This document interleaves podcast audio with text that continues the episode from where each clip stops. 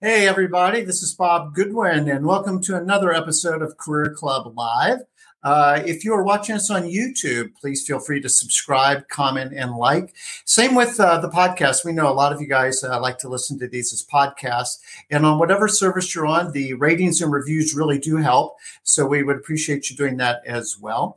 Today's episode is brought to you by our newest service called Next Placement, which is uh, Career Club's people centric, empathetic approach to helping companies transition employees. So if you haven't uh, looked into Next Placement, please do at career.club. So, with that, um, I'm very uh, pleased to have our guest on today. He's a relatively new friend, but we spent a couple hours on the phone. And uh, between his podcast and just his subject matter expertise, I know you're going to love him. So, uh, our guest today is Christopher Lind, and this is a pretty impressive background. So, I'm just going to read a lot of this. Christopher is the VP and Chief Learning Officer at ChenMed.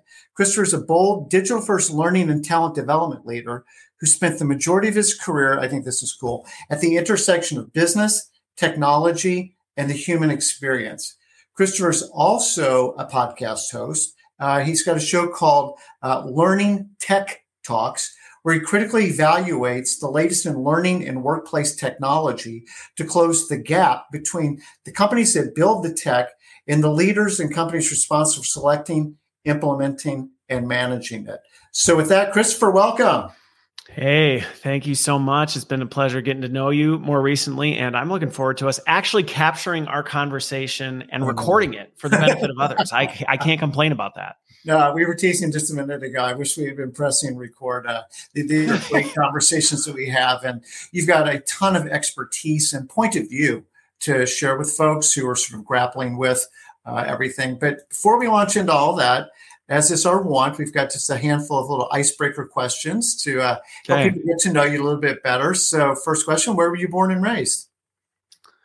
Ooh, all right. So there's two different answers. Uh, the questions are going to get harder. Just so you know. I, well, all right. Say I like this kind of stuff. So I was born in Loveland, Colorado. Okay. And so that's where I originated from, have the 522 social security number thing going on, um, and was there for a few years. But then my family moved to Minnesota. And so Minnesota is actually where I spent most of my youth growing up in a very tiny town in the middle of Nowheresville.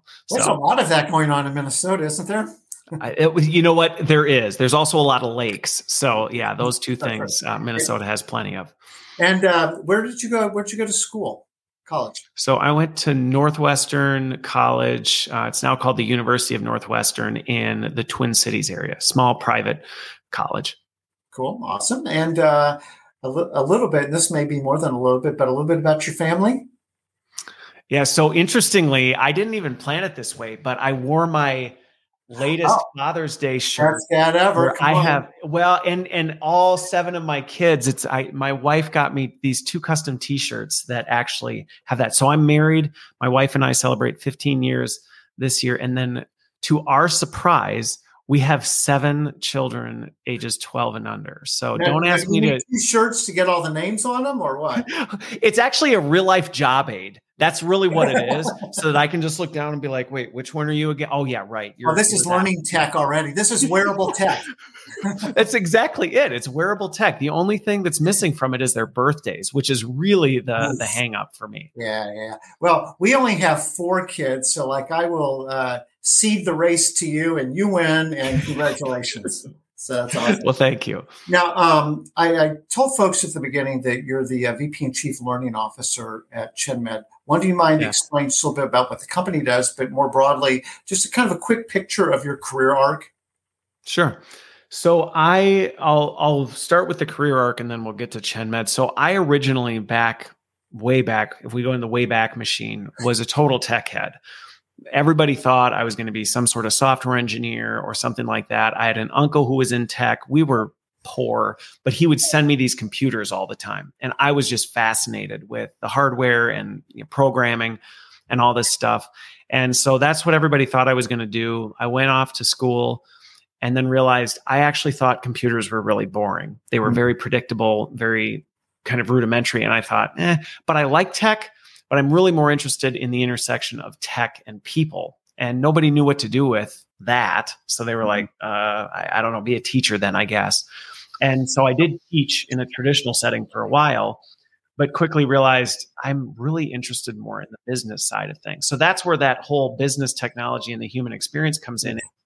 Very early in my career, I realized I love helping organizations transform their business and people through tech. And so that was my whole career arc.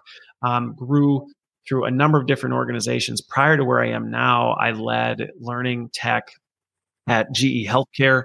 Hmm. Kind of one of those like got to that moment and went, you know, now what? Like, what do I really going to do at this point? And then I got a call from ChenMed and they said, you know, would you be interested in being our chief learning officer? And my actual original response was like, no, not really. I kind of am done with the whole corporate organization mm-hmm. thing. But they were on a mission to change healthcare in the US for underserved populations. Mm. And I went, that is really cool. Sounds really neat. And they were positioned for what they were calling hypergrowth. Now, I did not expect when I started that we would go from 1,200 to over 6,000 in two and a half years. Holy moly. Just a wild ride leading the enterprise strategy for how we think about the development and the growth of our employees at in 2023 you know amidst a pandemic amidst ai amidst all these mm. things. So it's been it's been a pretty fun ride. That's crazy. Wow. 1200 to 6000 and super quick what does chenmed do exactly? So they are primary care uh, so it's primary care for really underserved Medicare Advantage patients in you know the inner city, things like that. And so it's really about offering VIP care, which for many of the patients we have is foreign territory. The thought of a company that would provide them high quality critical medical services is just kind of like what no nobody's nobody's really ever cared about our well-being and that is the sole mission of the company which is awesome no and you know obviously that that sort of echoes or amplifies the point that people want to you are not looking for another job. In fact you like i don't really want to go no. down the corporate route. Oh you have a purpose you have a mission that i can get behind? Oh. Yeah. So sir anybody who's listening to this in talent acquisition and you're looking for rock stars if you can articulate a purpose a mission that the rock star can get behind you can find them. They're out there. Yep. And then, yeah. And they'll make moves that they are not planning on making. But exactly. I think the part I would emphasize, and this was one of the things that was interesting in the journey, is they, I pushed them outside of their comfort zone. Let's just say that. In that, first of all, one, I know lots of companies that are like, we really want to rethink and reimagine learning. And then they're like, but can it look exactly like it always has in the past? You know? and I've warned every company I've been at. I'm like, if you just want somebody to come set up a leadership academy or buy you, you know, the latest enterprise learning package, I'm not your guy. And just that's let's get that clear. And so they really said, I warned them, you're going to be uncomfortable with the things I'm going to push. And that's, you got to be okay with that. I can't yep. be in this bad. And not that it's been just, you know, wild and crazy because I'm all about meeting people where they are, but I'm like, I'm going to push you beyond your comfort zone. And that happened even before I started because they said, you need to move to Miami, Florida. That just, we cannot have an executive not here. That's just our whole company. And I'm like, well, lesson one I will be in Wisconsin and you may never meet me ever. And so they said, all right, well, then, you know what? If this is exactly what you said you were going to do, so then let's do it. So, that's but I think that's something else companies have to take seriously is you want to pull people in, you may have to get unorthodox in how you think about that. I hope they get unorthodox. Um, given seven kids, I think I may know the answer to my next and last icebreaker question. What do you sure. do in your spare time when you're not at ChenMed? I actually love when people ask me, you know, what I do. I really say I'm a husband and a dad, and then I talk about my professional mm-hmm. life. I am really invested with my family. So I, you know, never imagined having a big family. wasn't even sure I was going to have kids type of a thing. And so to me, I'm all in on it. And so as you can imagine with seven kids, going to the grocery store is like planning a trip to Disney. So, you know, when people are like, "Ah, do you go on vacation? Do you do all the?" I'm like, "No, I installed the biggest playground that Rainbow makes and we hang out in the yard. And that's kind of what I do. I have a drone, you know, I fly around that. That's but but I love it. I wouldn't change it for the world. That's cool. And do you mind telling people real quick about your podcast? Yeah. So I started the podcast oh, almost four years ago this year because I saw how there was. I compare the relationship between vendors and practitioners as a middle school dance. You, know, you got the boys and the girls sitting on opposite sides of the gym. They both kind of really want to get out there, but they're awkward and uncomfortable and they don't really know what to do. And so I started that podcast as a way to say, I will be the first one to come out on the dance floor and pair people up and have those conversations. And given my background and experience, I really try to demystify this whole space and help build bridges across that so that we hmm. can actually just help each other drive better things in our organizations. Well, so, thank yeah, you for I can't believe that. it's been four years. And, and we're going to talk more about it in a minute, but Learning Tech Talks, highly recommend folks check that out. So, on to kind of our topic, since you know you live at the intersection of tech business and the human experience, which again, good on you for branding. We're always trying to teach our clients how to brand themselves. So again, A plus plus for that because I can repeat it. Um, you know, one of the things we talked about in one of our original conversations, we're going to get to AI, but before we get all the way into AI, it's just tech. And and you know, this people are afraid of tech and tech Very much companies. so. You know, and they don't want to be hustled and sold something and buy something they don't understand and all that kind of, you know, is this part of the the genesis of it? You just sort of set up it with the podcast, but just how would you begin to get people thinking about how to not be afraid of tech? Tech isn't here to hurt you. So there's two things that come to mind on this. One has nothing to do with the tech, and one is what I found with folks is often the fear that comes is typically rooted in an identity crisis in many ways. Uh, if you're uncertain in your identity or what your operation is, then the thought of tech coming and disrupting it is terrifying Yes. because you don't really quite know what might happen and you're very uncertain of how to think about it and where to apply it and what are the risks and all of this. And so usually one of the first areas that I encourage people on is like let's get really grounded in what it is you do so that you can have a confidence in this is what we bring to the table, this is how we think about things. These are our operations. And I think with the pace at which work happens, it's really easy for this to slip through people's fingers. And they don't mm-hmm. necessarily have that intimate knowledge of okay i know things happen in my organization but honestly i don't really know how. And so suddenly you're presented with well you should really digitally transform that and that raises this whole uncertainty of well i don't i don't really know what that is and like i don't really want to tell anybody i don't know what that is and now i feel like i'm behind because i'm supposed to transform and i don't even know what it is and so i that is usually where I have people start is get to know your operations, get to know the work that's happening, be able to articulate what are those things that you're doing and, and how and who's involved in that. Because once you have that clear, Mm. Then the second half is you do need to be familiar to some degree with the technology. But if you're clear on what you're doing, you're already more well positioned to ask the right questions and say, well, but how would this happen? Or how would we go about doing this? Because you can think through the workflows or you can think through the value props and the different aspects of things. And while you may still not understand the language that comes back, well, then that's the second half of the skill gap is saying, okay, you just said a whole bunch of you know neural networks, artificial intelligence, natural language pro, and you're like, uh, I don't know what that is. Yeah. But then you can start asking those questions of, well, but how would it do that? What would be the different ways? What would be the risks that we would need to evaluate? And I think that kind of two stage approach, which is why I started the show because I'm familiar with the operations of organizations, and I so I can speak to this is probably how things are working here's how this technology fits in the ecosystem. Here's how you may think about it and where you might be able to bolt things in and out and what risks you would need to consider as part of that. Yeah. So it's interesting because I was at the SHRM conference recently in Las Vegas with 25,000 or whatever it was of my closest HR nerd friends. And Johnny Taylor Jr., the CEO of SHRM, uh, gave a keynote and he was talking about technology. And you know, he's he's like, well, first of all, you can wish it to go away. It's not going away. And the pace, of, the pace of change is never going to be slower than it is today. It's only getting faster.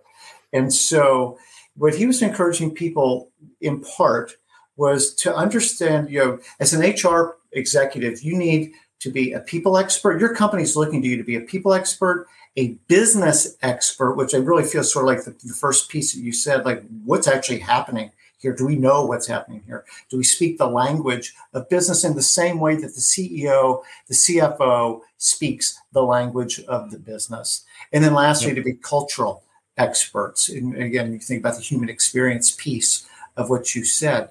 But for people that are like looking at technology and thinking that technology with a big T is going to solve the an undefined problem. But but but we bought this technology because it was AI. It was something that that I felt like we needed to show we were making progress on. But if you don't even know what the problem is or what the value proposition is that you're seeking Yeah. to do you see that with with the people that you interact with that they get they become enamored with a shiny object versus Um, um, solving for? You know, yes and no. And I say this sometimes people get frustrated because I always answer with it depends. And it's because life is way more complex than that. Do Yeah. people kind of go down that path? Yes, but it's usually with the best intentions of this is a problem in our organization. And I'm hearing that these are the promises that are being made by this technology. And so, with the best intentions, my hope is that by doing this, I'm going to be able to solve the problem.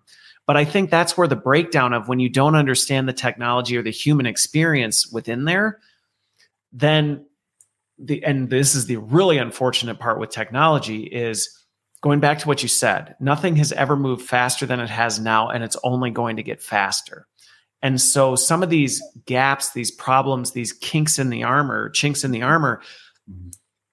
They just get exacerbated through this. And that's where you see a lot of people go down the path of digital transformation and they end up with a bigger mess than they started with. And that just leads to panic because it's like, wait a minute, I thought this was going to solve a problem. It didn't only not solve the problem, it made the problem worse. And now I don't know what to do about it. So, so as you're talking, Christopher, it's making me think about, you know, do we know the problem that we're solving for? If we do, which would be a giant check mark, have we applied the right, right technological solution for that thing? But then, because we're dealing with people, and your your original point was, we're kind of risk averse. You know, the, that's Yes. a survival instinct is to be risk averse. Where does change management and, and Oh. like I, I'm solving the right problem with the right tech, but I've got a giant change management issue. Well, and this goes back to something that we t- I, I mentioned earlier, which is when you're dealing with people. Going back to why I was so fascinated with it, you look at people and you go, "All right, one plus one equals two. and then you look at someone else and you go, "One plus one equals seven. Like, what just happened right now? Mhm. Type of thing. The math doesn't add up, and it goes back to this fact that there is no such thing as just a technology or a business change because at the end of the day in every organization those technology and business changes run on people. Yes. and so when you don't factor that x factor in you're throwing an ingredient into your cake mix that it may make the cake rise it may make it explode in the oven type of a thing. And that's where you know especially with technology you're dealing with people's identity. And as much as people, I wrote a post about this last week, as much as people hate a lot of the activity they do at work, when you go to take that from them and say, hey, this is great, this is solving a problem, you're not going to have to do that anymore. That can inadvertently be messaged as what you do doesn't matter here anymore. And that's an identity crisis that can send people running for the hills. And that's where you see resistance and people holding on to things that you go, but you but you hate doing that. Why are you defending it with your life?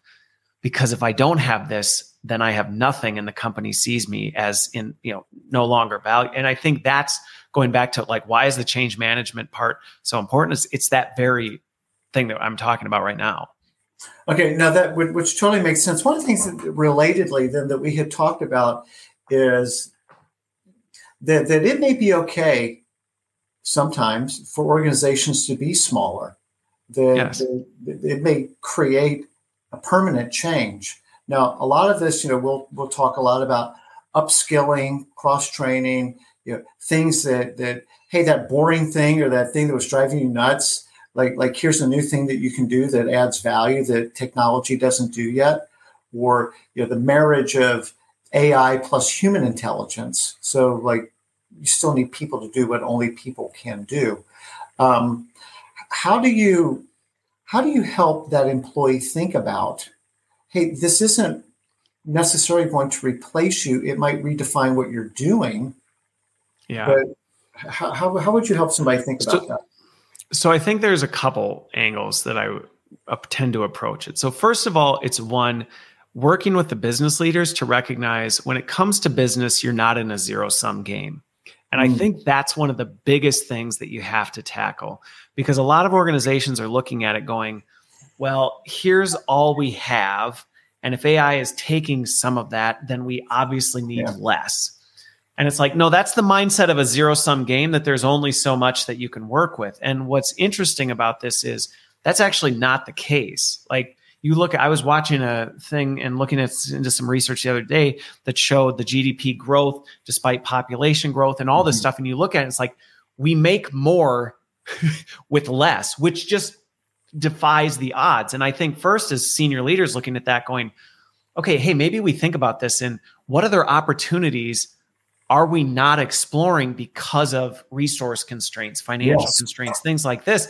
How might we be able to do more with what we have that we historically have just not been able to do? Because I think that changes the conversation from, well, you know, we're going to be doing less. So how do we downsize the organization? And you might go, wow, what business opportunities may we be able to step into now that we couldn't before, where now these resources can be repurposed for that? And I saw that happen in COVID all over where businesses went, we got to totally rethink our model. And they ended up growing, which you go, well, that doesn't add up in math. It's like, Mm, and there goes the human experience piece. But I think then for the individual, what can be really helpful is actually getting down to the core of it of what is it that really m- makes you tick and brings you to life in this kind of stuff. Because when you can start to get into that and i do that with my own team all the time because people get into l&d and they go i like learning. Like what does that mean? Like what do you actually like? Because learning is a business ecosystem in and of itself. Hmm. so what are the things that you really enjoy the types of problems you like to solve? What are the areas you like to lean in? Because when you can start getting into that then when technology comes you can quickly go well maybe i'm not doing this anymore but now i'm doing this still ticking the same boxes but in a wildly different way. And a good example of this in learning is ai is coming for content creation like a wrecking ball Oh, Amen. I mean, I was toying around with an app the other day that with a basic prompt, it'll write a full script, create a full audio animation, and create the video that goes along with it in seconds.